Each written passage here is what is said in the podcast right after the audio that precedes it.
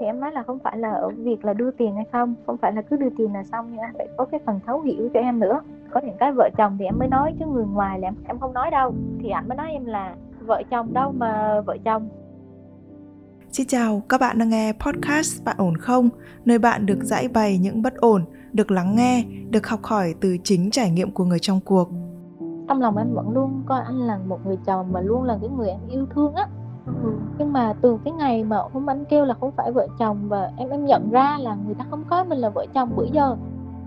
Hay em dọa sảy hồi đó là 6 tuần cũng không gì hết luôn. Có nghĩa là một cái người mà không có cảm xúc với vợ, với con Hy vọng những câu chuyện mà mỗi một nhân vật trong podcast Bạn ổn không đã trải qua cũng chính là những thứ mà bạn cần ở đâu đó trong một vài giai đoạn hay là một vài khoảnh khắc của cuộc đời. Và nếu như bạn cần một người để lắng nghe, một người để gỡ những nút thắt trong cảm xúc của mình, bạn cũng có thể gửi thư về cho chúng tôi qua hòm thư podcast net Còn bây giờ thì hãy cùng đến với câu chuyện của ngày hôm nay cùng với thạc sĩ tâm lý Trần Hương Thảo. Em năm nay 23 tuổi, chồng em thì à, 32 tuổi. Trước khi tiến tới hôn nhân thì tụi em quen nhau khoảng tầm à, 7 tháng. Ban đầu á, khi mà em chưa gặp anh á, em có kinh doanh nhưng mà kinh doanh nó bị thua lỗ. Chồng em là một người đi nước ngoài về. Khi mà ảnh về á, ba mẹ cũng rất là dục dã cái việc cưới vợ thì chỉ biết rồi 31 tuổi rồi và cái thời điểm về là ba mẹ ảnh cũng đã có mai mối với là một cô bé ở quê nhưng mà anh thấy không hợp và khi mà anh vào thành phố anh đi làm á anh thấy không hợp và anh quen em. Và anh có nói là hay là bây giờ mình cũng ổn ổn rồi, thì mình quyết định là mình có bầu. Thời điểm đó thì em cũng nói là giờ đã sẵn sàng hay chưa? Tại vì ờ, khi mà mình có bé là nhiều việc phải lo với làm công việc của em thì cũng mới đổi qua, mặc dù cùng một cái tính chất công việc như vậy, nhưng mà đổi qua làm cho công ty mình không phải kinh doanh tự do nữa thì ờ, em cũng mới đi làm thôi nó cũng chưa gọi là vững. Thì anh có bảo là đến một lúc nào đó rồi cũng phải có bầu thôi. Không nuôi bây giờ thì sau này cũng phải nuôi thôi. Thì cũng không nghĩ là thả là dính liền đâu nhưng mà ừ. thả lại là có bầu liền luôn. Thì cái lúc mà nhận được tin có bầu á tụi em có báo về nhà cho hai bên gia đình để xin cưới. Ba mẹ anh cũng có nói chuyện với ba mẹ em nhưng mà sau khi mà đi xem ngày á do là tuổi tụi em là nghe nói gì đó xung khắc hay gì đó ba mẹ chồng thì cũng nói là không hợp, rồi sợ lấy nhau về thì giống như là anh bị yếu về sức khỏe và làm ăn không được á. Nên là bản thân em khi là con gái nữa mà lại nghe như vậy, mặc dù mình có bầu rồi nhưng mà giờ ví dụ như lấy nhau về mà ảnh bị cái gì thì mình cũng không có nhìn mặt được ba mẹ ảnh. Khi nghe nói vậy thì tụi em chấp nhận là sẽ cưới muộn, có nghĩa là tháng 10 tháng 10 âm lịch này. Nhưng mà khi em có bầu rồi thì hai bên gia đình cũng nói là về đăng ký kết hôn đi thì bản thân em khi có bầu rồi thì em cũng cần một cái sự chắc chắn về cái vấn đề nhân phận nữa. Nên là tụi em có về để đi đăng ký kết hôn. Lúc đó là cũng tháng 5 âm lịch thôi. Và từ thời điểm tụi em đăng ký kết hôn thì ờ, vào đây tụi em lúc đó là vợ chồng rồi mà. Nên là ừ. chung sống với nhau chồng em là một người em vẫn nói là ảnh hiền ừ. và chăm chỉ làm ăn. Nhưng mà về cái vấn đề EQ chỉ số EQ thì em nghĩ là rất là thấp. EQ nó cũng không không phải cao luôn. Thực ra em cũng không biết nói làm sao nữa tại vì thế này chồng em thì uh, hết lớp 12 á, là chồng em đi xuất khẩu lao động đến tận 8 năm. Và 2022 rồi mới về thì tiếp xúc giữa con người với con người nó không có nhiều. Nó chỉ là quanh quẩn ở trong một cái công ty ở nước ngoài mà thì đâu tiếp xúc nhiều đâu những cái kiến thức về trong cái cuộc sống hàng ngày á, hay là kiến thức về gia đình hay về sức khỏe các thứ anh không biết một cái gì luôn. Thậm chí nhiều lúc ảnh về Việt Nam á em rất là lo là ảnh bị người này người kia lừa tiền á. Ừ. giống như là mấy cái app lạ mà người ta đến người ta bảo cài vô thì điện thoại là anh cũng cài vậy đó. Ảnh ảnh cũng là có phần thật thà nhưng mà do là ảnh là chiến mốt và em thì hai ngàn nên nhiều lúc em nói thì nó lại đâm ra nó lại giống như là trứng hôn hơn việc á trước đây á, thì em cũng biết đến cái sự gọi là hơi hơi vô tâm của anh nhưng mà em không nghĩ là đến mức độ mà khi có bầu nó cũng vậy. Có thay đổi một thời gian trước khi mà tụi em em nói trong khi tụi em quay lại đồ các thứ thì có thay đổi một thời gian cũng được tầm tháng gì đó hơn. Và khi đó em nghĩ là ờ, người đàn ông này cũng không đến nổi lắm bởi vì em thấy cái cách ảnh chăm sóc cháu ảnh là em thấy rất rất là tốt luôn. Giống như là ờ, thấy ờ, chăm cho cháu tắm rửa cho cháu đút cho cháu ăn thì mình thấy ờ, người đàn ông này đúng là của gia đình rồi thì khi mà lấy về thì em bầu, em ngán hay gì không hề họ thăm hay cái gì hết. Hay em dọa sảy hồi đó là 6 tuần cũng không gì hết luôn. Có nghĩa là một cái người mà không có cảm xúc với vợ, với con. Và thậm chí là có nhiều lúc em ngán thì còn, kiểu như là ờ, kêu, người ta cũng có bầu, mà sao em có bầu em mệt được? Kiểu kiểu vậy đó. Em nhận ra là không thể nào tiếp tục được nếu mà cái tình trạng này. Thế là hồi đó thì mới chỉ có cái việc là vô tâm thôi đó. Và hồi đó em còn đi làm được em cũng nói rất là rõ ràng luôn. Em nói bây giờ đã lấy nhau về rồi thì phải có sự quan tâm với nhau. Đặc biệt bây giờ em bầu, anh không thể nào, anh cứ vô tâm hoài như vậy được. Không thể nào mà cái gì em cũng tự làm, bưng bê, cái gì nặng nặng em cũng tự làm. Đồ áo nó ở thấp thì em cũng tự bê ra, như vậy em cúi em bê này nọ, như vậy là không được. Trong khi anh ngồi đó, anh không giúp em như vậy là không được. Gọi là đối với em như vậy là cãi nhau lớn rồi thì cái thời điểm đó anh có thay đổi rồi cuộc sống nó cũng bình bình như vậy thôi, nhưng mà tự nhiên cái rồi rất là nhiều chuyện xảy ra. Ví dụ như cái chuyện ngày cưới này rồi ba mẹ hai bên thì tất nhiên là người ta mới gặp nhau thì cũng có nhiều cái trục trặc về vấn đề phong tục. Mặc dù ba mẹ chồng em thì ờ, không có cố ý, ví dụ như những cái việc như là xuống nhà chơi để biết nhà chẳng hạn thì ông bà chưa có nghĩ là đem trầu cao xuống luôn á. Thì ba mẹ em lại kêu là tại vì mày có bầu trước nên là người ta khinh nhà mình rồi người ta không có đưa trầu cao xuống này nọ gia bên gia đình như vậy làm em ở giữa thì em rất là stress. Và khi mà em tâm sự với chồng thì chồng em cứ hồi nào bất cứ một cái gì, việc gì cũng vậy chồng em cứ nói với ba mẹ, nói gì với anh đó kiểu vậy đó, chứ không bảo là ừ được rồi, để anh nói lại ba mẹ rồi coi lại thế nào không nha. Công việc của chồng em là chạy dịch vụ về taxi, ảnh có cái nhiều mối khách và nhiều cái tour rồi này nọ. Khi hồi ảnh bên nước ngoài là ảnh đi Đài Loan thì ảnh làm công ty thôi. Ngày nghỉ người ta cũng đi làm, thì được cái là chồng em rất là chịu khó thì khi về là có một cái vốn tiếng Trung nhất định, thì khi mà anh đi làm thì có thể làm ngày hôm nay được có tiền, ngày hôm sau nhiều tiền.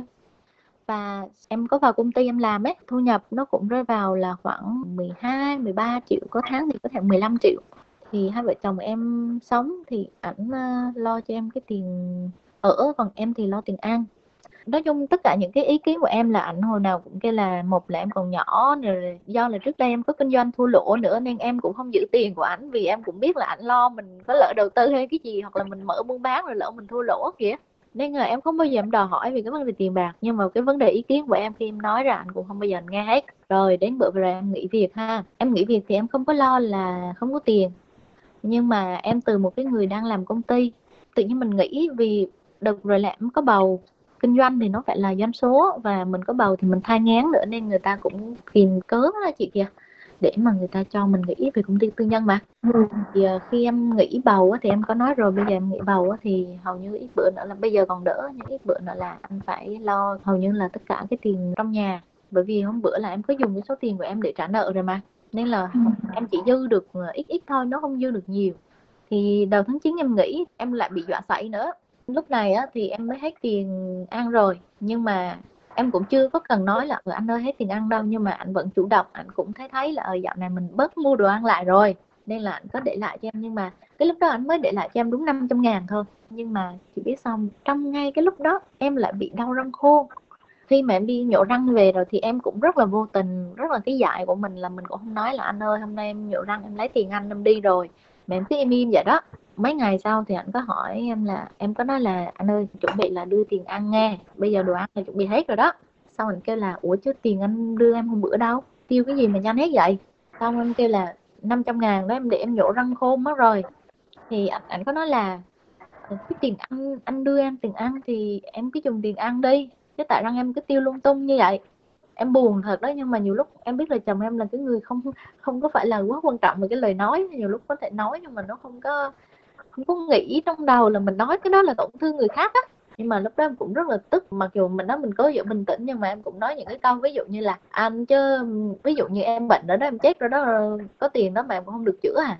Đối với em như vậy là câu nặng rồi đó. Thì anh không nói gì và anh đi làm. Đến những ngày hôm sau thì em cứ nghĩ đi nghĩ lại về cái việc là mất có 500 ngàn thôi đó, chứ phải là một cái số tiền nhiều mà trong khi mình cũng dùng đúng cái mục đích rồi đó mà anh nói vậy. Xong cái uh, hôm sau anh có ừ, mua đồ ăn về các thứ thì uh, bữa sau em cũng nghĩ lại em cũng về nói chuyện. Nhưng mà khi mà em về nói chuyện em nói anh bây giờ là vậy nè tiền bạc á là trong nhà của anh làm ra là em không có quản không có cầm tiền của anh.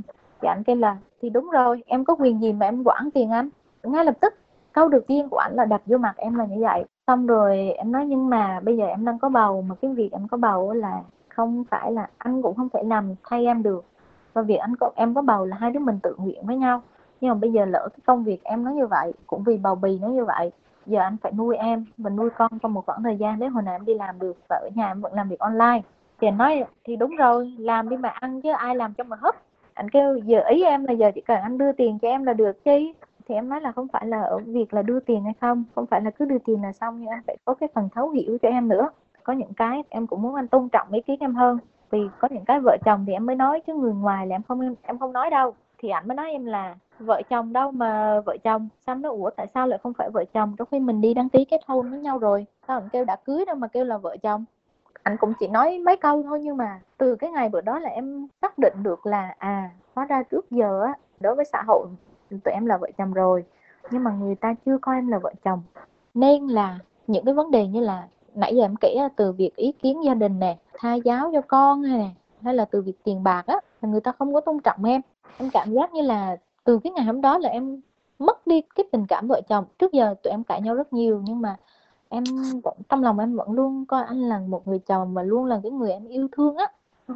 nhưng mà từ cái ngày mà hôm anh kêu là không phải vợ chồng và em em nhận ra là người ta không coi mình là vợ chồng bữa giờ, trong suốt ba, bốn tháng vừa qua luôn. Thì đến bây giờ em cảm thấy là em hết cái tình cảm với chồng em. Em không thể nào mà thoát ra được những cái câu nói đó. Em cũng không phải, bây giờ em cũng không phải là giận nha. Thực sự trong lòng em bây giờ cũng không hẳn là giận luôn. Vui cười cũng không có. Rồi ba mẹ chồng em cũng khuyên là, tại vì bữa đó em cũng nói là nếu vậy thì ly hôn tại vì cái, em biết là mỗi lần nói nhiều cái chuyện ly hôn thì nó không có tốt. Nhưng mà bữa đó em cũng nói là về sống đã vợ chồng mà cũng không phải vợ chồng. Rồi tiền bạc với nhau mới đưa có 500 ngàn thôi, trong khi thu nhập của anh tháng nào cũng trên hai ba chục, bốn chục hết. Nhưng mà tại sao anh anh đối xử với em có 500 ngàn thôi mà anh đưa ra anh chỉ chiết anh lầy này nọ, rồi bây giờ anh kêu là không phải vợ chồng với nhau.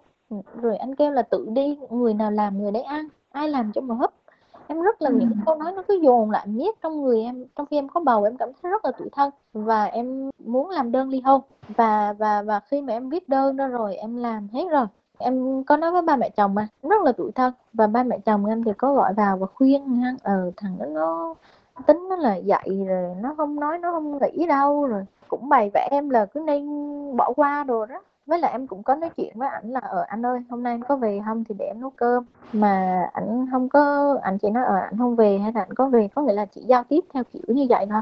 Nói chung tình trạng này diễn ra tầm khoảng được nửa tháng rồi. Em cảm thấy là ờ, bé nhà em ở trong bụng em á là bữa nay có đạp rồi.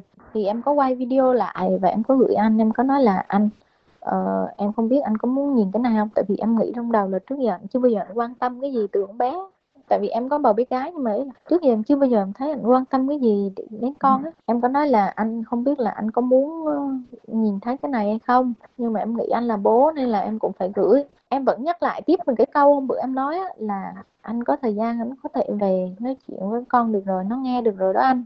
Xong em nhắn tin như vậy xong rồi anh nhắn lại ừ em dạo này anh cũng bận không có về nhà nhiều được. Có nghĩa là cũng nói chuyện qua loa thôi tại vì từ cái ngày mà anh nói về cái chuyện tiền bạc á anh có đưa cho em một triệu. Lúc đó em đang làm việc nhà xong rồi kêu là anh để tiền với điện thoại một triệu đó rồi em mua gì thì em mua mà. Ăn em lấy tiền đó mua mà. Ăn xong rồi anh đi làm. Anh chỉ nói vậy thôi một câu thôi rồi đi làm. Xong rồi em em thì em nghĩ vậy này tất nhiên là em cũng là cái người hay suy nghĩ nhưng mà bởi vì hôm bữa cũng nói rất là kiểu nhiều nhiều cái lời với mình chứ không chỉ không những là chỉ có những cái câu mà nói chuyện với em vậy đâu. Ừ. anh còn kêu trước giờ anh nuôi em rồi này nọ xong đó Ủa, trong đầu ủa chứ trước giờ anh nuôi em hồi nào trong khi tiền ăn em vẫn em vẫn tiêu cho cái gia đình này. Bữa rồi anh đưa cho em một triệu xong rồi em nói là em không có dám cái tiêu cái tiền này của anh. Bởi vì bây giờ em tiêu cái tiền này của anh bây giờ em phải ghi ra em sao cây em không có làm được. Em không thể nào nhớ được là mình đi chợ là một hai ngàn một gói muối hay là năm ngàn rau là ngày nào cũng ghi mà ghi về nhiều mày lắm anh. Bây giờ em cầm tiền anh á em cũng ăn có một mình em với con hà. Nên là giờ giờ thế này tiền đó anh cứ cầm đi. Rồi anh mua cái gì thì em về ăn cái đó. Mà mẹ con em ở nhà cũng không đi làm được á, nên là cũng chỉ cần ăn rau thôi. Thì khi em nói như vậy thì anh im lặng. Em cảm thấy em tiêu cái tiền của ảnh á cảm thấy nó nó hơi, nói hơi nặng nề chút xíu là mình cảm thấy mình nhục nhã chị. Mình cảm thấy mình nhục nhã khi mà mình tiêu cái đồng tiền đó, trong khi mình cũng làm một nhiệm vụ cao cả là mình làm mẹ. Thật ra em có có đưa đơn lên tòa rồi nha. Nhưng mà, kiểu, cũng có mấy chị ở trên tòa thì cũng nói em là thôi giờ có bầu á thì cái gì cũng nhịn vì con. Với là công cái câu chuyện mà nó chưa có nhiều lắm á, thì chưa có nên ly hôn. Mà cùng á thì về ly thân để hai người cùng nói chuyện lại rồi suy nghĩ lại á nên là em mới chưa có nộp đơn lên tòa. Nhưng mà càng ngày á càng ngày cái câu chuyện nó càng diễn ra một cách rất là mặc dù em cũng rất là muốn là ờ, mình nhiều lúc em cũng gượng gượng để em nói chuyện để hỏi thăm lắm nha nhưng mà em không nói được luôn giờ em mất cảm xúc với chồng em rồi thì giờ em phải làm sao? Tức là bây giờ những cái mối gắn bó giữa hai người thì cái sự to lớn nhất chính là em bé. Em bé này ờ, chị phải nói sao nhỉ? Tức là nó nằm ngoài cái ý định của mình. Chứ không có một cái sự chuẩn bị sẵn sàng nào cho sự xuất hiện của bé đúng không? Em nghĩ là vẫn có sự chuẩn bị nhưng mà nó đến là sớm hơn chút. Ừ, ý của chị hỏi đây về cái sự chuẩn bị nó phải là một cái mong muốn tha thiết của cả hai người. Để khi em bé đến như là một cái thành quả để mà chúng mình cảm thấy là thứ nhất là tự hào cái thứ hai là mình có mong muốn được vun đắp và gìn giữ. Thì cái điều đó nó quan trọng hơn là cái việc là ừ tại vì đã lấy nhau rồi cho nên là chúng ta nên có bầu đi. Thế thành ra thì hình như là cái cái cái điều này nó không tồn tại ở, ở trong đối với em thì có lẽ là có nhưng đối với anh ấy thì nó chưa đạt được đến cái mức độ như thế. Tức là cái mong mỏi mặc dù là một người đàn ông ngoài 30 rồi nhưng mà cái cái bản năng làm cha chưa được sống dậy rất là mãnh liệt. Để mà người ta có một cái mong muốn khao khát như thế thường là phụ nữ mình thì sẽ có cái khao khát nhiều hơn. Và đàn ông thì họ sẽ đến chậm hơn hoặc là nó có thể đến sau khi cái đứa đứa bé được sinh ra nữa cơ. Cho nên là người ta mới nói một cái câu là sinh con rồi mới sinh cha sinh cháu giữ nhà rồi mới sinh ông. Tức là một cái đứa trẻ về bản năng của người làm mẹ và người làm bà luôn luôn sẵn sàng chào đón con khi con đến như một cái thành tựu lớn trong cuộc đời của chúng mình. Nhưng mà cái người đàn ông thì cái đứa trẻ phải thành hình phải xuất hiện phải tác động vào anh ta một cách rất là cụ thể. Thì anh ta mới bắt đầu biến đổi từ một cái người đàn ông bình thường trở thành một người cha hoặc là một người ông. Cho nên là lúc mà em bé mới còn tượng hình ở trong bụng em mà nó không phải là cái sự mong mỏi mãnh liệt của chồng em ấy thì dường như em bé nó không có một cái tác động gì đấy cụ thể với người cha cả.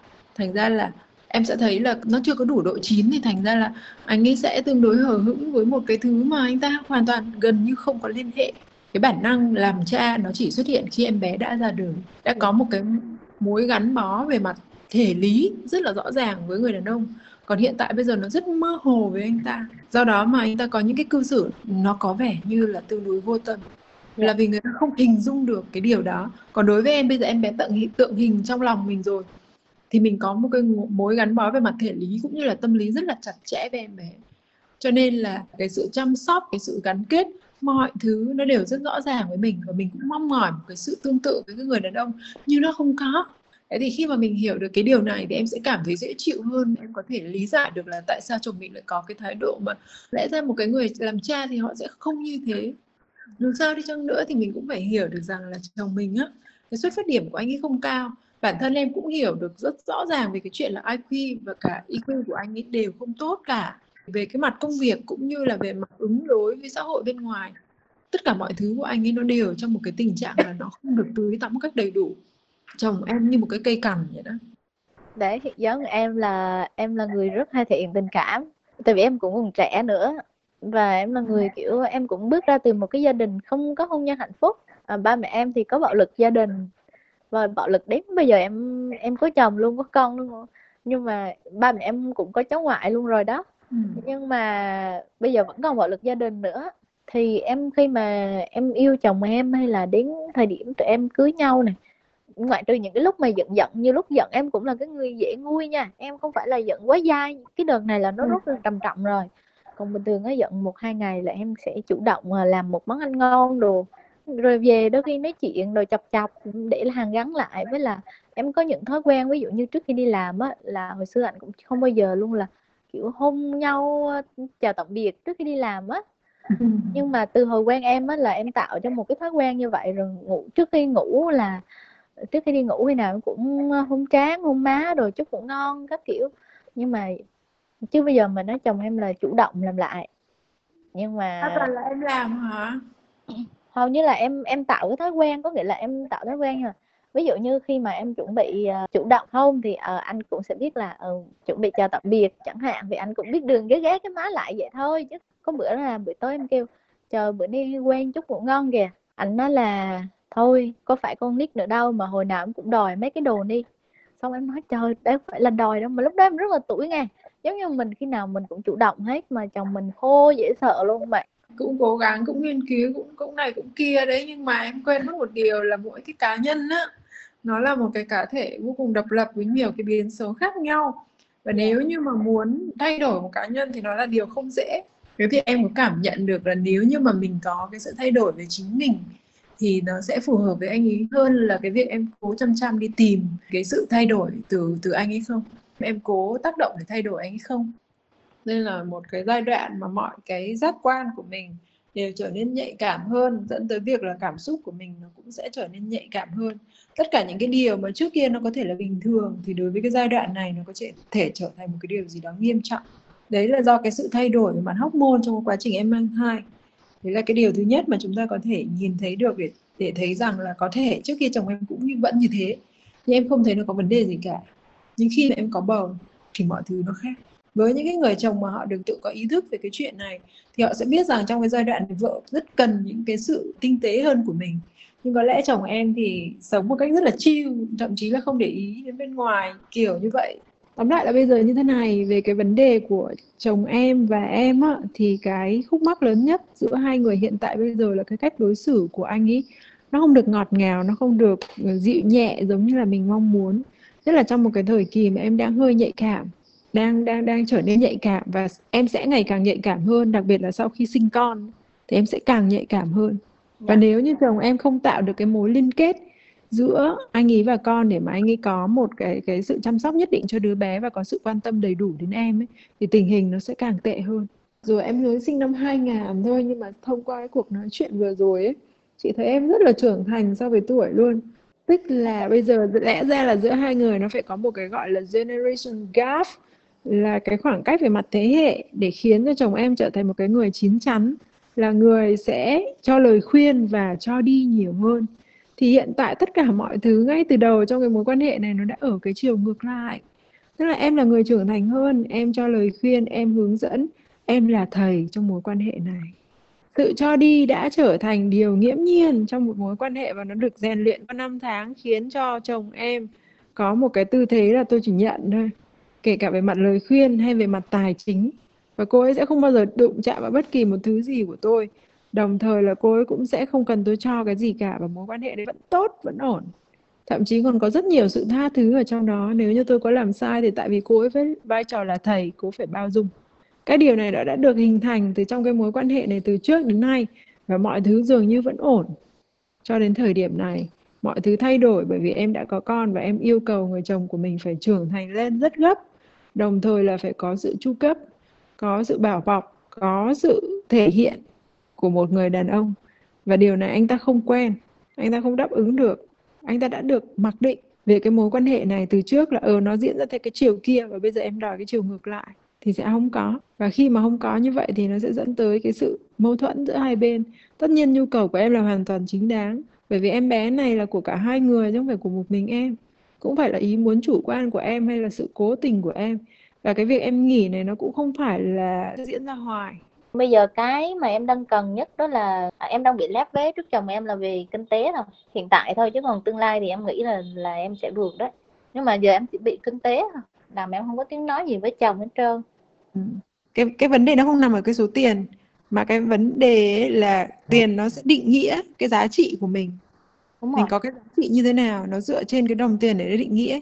Khi mà mình không còn một cái đồng tiền nào trong tay nữa thì đồng nghĩa với việc cái giá trị của mình nó hạ xuống rất nhiều cho nên theo chị, cái phương án tốt nhất và để em nhìn mọi thứ có thể dễ dàng, để có thể thoải mái hơn và thậm chí để thấy chồng em bình thường lại như xưa. Bởi vì đây có thể tất cả những cái biểu hiện, những cái hành động của anh nó đều là những cái thứ đã diễn ra từ ngày xưa tới bây giờ. Nó đang rất bình thường. Nhưng vì cái sự biến đổi của bản thân mình mà làm cho nó trở nên nghiêm trọng hơn, thì để cho những cái thứ này nó biến mất, em trở nên thoải mái hơn và chồng em được trở về với cái cũ. Đồng thời anh ta có được một cái khoảng thời gian để thiết lập từ từ cái mối liên hệ giữa một cái đứa con mới ra đời như cái chuyện mà ông bà mình đã nói đã sinh con rồi mới sinh cha đó, thì em hãy quay về cái chuyện mà em tự chủ cho bản thân mình trước thì đã.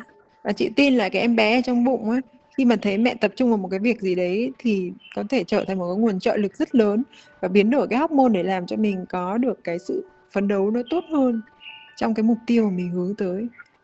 Cho nên chị nghĩ là cần thiết nhất là mình nên quay về để tìm cái nguồn kinh tế đảm bảo cho mình cung cấp cho mình cái sự tự tin. Em phải tự kiếm ra tiền em mới tự tin được cơ. Thực ra là em em là một người rất là mạnh mẽ và em có cái ý định của em ngay từ đầu cũng như là cái bản lĩnh của em là có. Cho nên là cái việc mà bảo em dựa dẫm vào là khó cho nên là chị mới muốn em xây dựng tự chính bản thân em cứu em. Người khác có thỏ tay vào cũng không được mà tại vì cái tính cách của mình là như thế. Dạ. Ừ. nha. Dạ em cảm ơn chị Vâng, các bạn thân mến, một lần được trải lòng cũng là một lần bạn có thể thẳng thắn nhìn vào vấn đề của bản thân mình hơn. Trước khi bắt đầu cuộc trò chuyện này thì bạn nhân vật của chương trình cũng đã có một mục tiêu rằng là bạn rất là muốn giữ gìn cái cuộc hôn nhân này. Thế nên bạn rất là hy vọng có thể tìm thấy một hướng đi nào đấy, dù nhỏ bé, để có thể thực hiện được điều đó.